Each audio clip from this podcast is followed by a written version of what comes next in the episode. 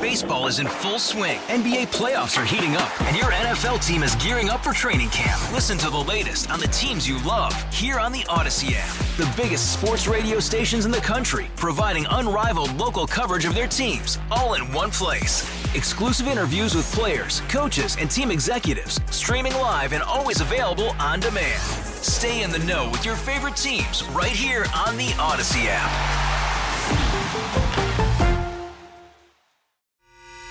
The North Texas stories you need to know. This is the All Local from News Radio 1080 KRLD. Most of Tuesday afternoon defined by a major problem in Fort Worth. Welcome to the afternoon All Local. I'm Austin York.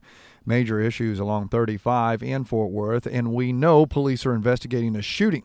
According to NBC5, police say one driver pulled up to another driver, opened fire. That led to a crash.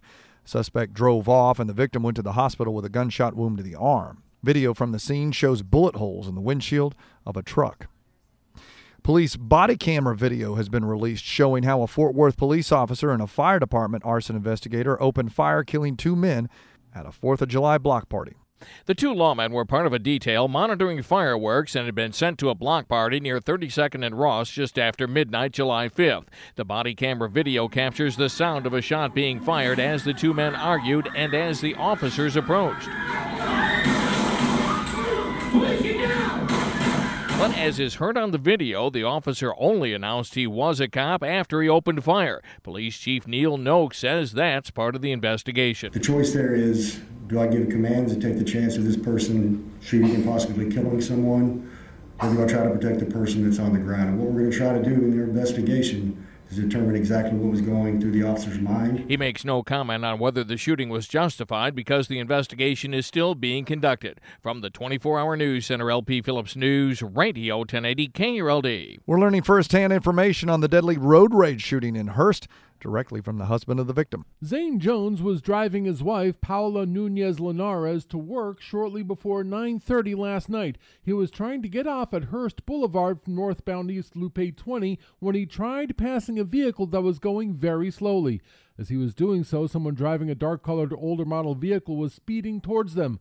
Jones switched lanes to allow him to pass, but he didn't. He pulled up to my vehicle, didn't immediately pass, and just like veered to the right and got a foot or less away from my car, and I flipped him off. The other driver responded by firing three shots into his minivan, hitting his wife in the head.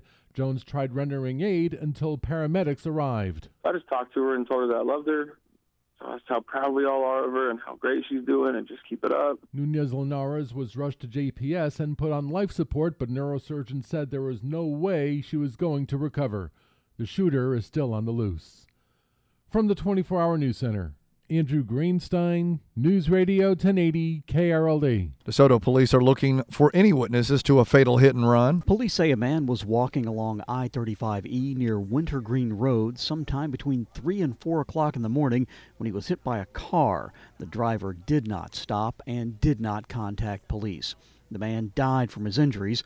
Police have identified the car as a black Lexus ES350 sedan. They believe it's a model year between 2007 and 2009. They say it'll have damage to the front passenger side bumper, headlight, hood, and possibly windshield. They're asking anyone with information about the case to contact investigators. From the 24 Hour News Center, Stephen Pickering, News Radio 1080 KRLD. The debut of a new professional sports league this week puts one North Texas city on the worldwide stage. Major League Cricket starts on Thursday at the newly reconfigured Grand Prairie Stadium, which was formerly a minor league baseball park. Marty Wieder is Grand Prairie's Director of Economic Development and says the new stadium will be much more of an economic driver than the baseball park ever was. We were averaging about a thousand people per game over a 35 to 40 home games annual season. And uh, we're already sold out at 7,500 seats for the opener. Wieder says while the stadium will be used almost exclusively for cricket, its new configuration lends itself to another sport that's gained a cult following in the U.S. Australian rules football. Tonight is the All Star game from Seattle, and the Rangers are going to be all over it. One of the starters is rookie third baseman Josh Jung, who says the Rangers are winning with young talent like himself. It just shows you that it doesn't matter what age you are. You can contribute to your team, you can show off your abilities, and we got so many guys here that are unbelievable talents. It's it's pretty cool to be around. Catcher Jonah Heim, who will also start tonight, says the key to the Rangers' success has been manager Bruce Bochy. You feel that um, the sense of just the sense of consistency that you get from him every day. He's going to be the same guy each and every day. He's not going to come give us rah rah speeches, but you know when he when he talks, it's important and, and it carries weight. So um, he's he's like the consistent leader that we need. Rangers have five guys starting tonight. The last time that happened was in 1976 with the Cincinnati Reds. With your afternoon All Local, I'm Austin York. The All Local is updated three times a day. For the latest news, traffic, and weather, listen to News Radio 1080 KRLD. Visit KRLD.com, download the Audacy app, or ask your smart speaker to play 1080 KRLD. Hey, Rob Bradford here. I have set out on a mission with my good friends at FanDuel to prove what I have known for some time baseball isn't boring. Now I have a daily podcast to prove it with some of the most notable people in the baseball world screaming baseball isn't boring from the mountaintops or at least agreeing to come on our show. Players, managers, GMs, and yes, even the commissioner of baseball, Rob Manfred. It has been a constant wave of baseball's most powerful voices. So join the revolution, subscribe, and soak in Baseball Isn't Boring. Listen on your Audacy app or wherever you get your podcast. You'll be glad you did.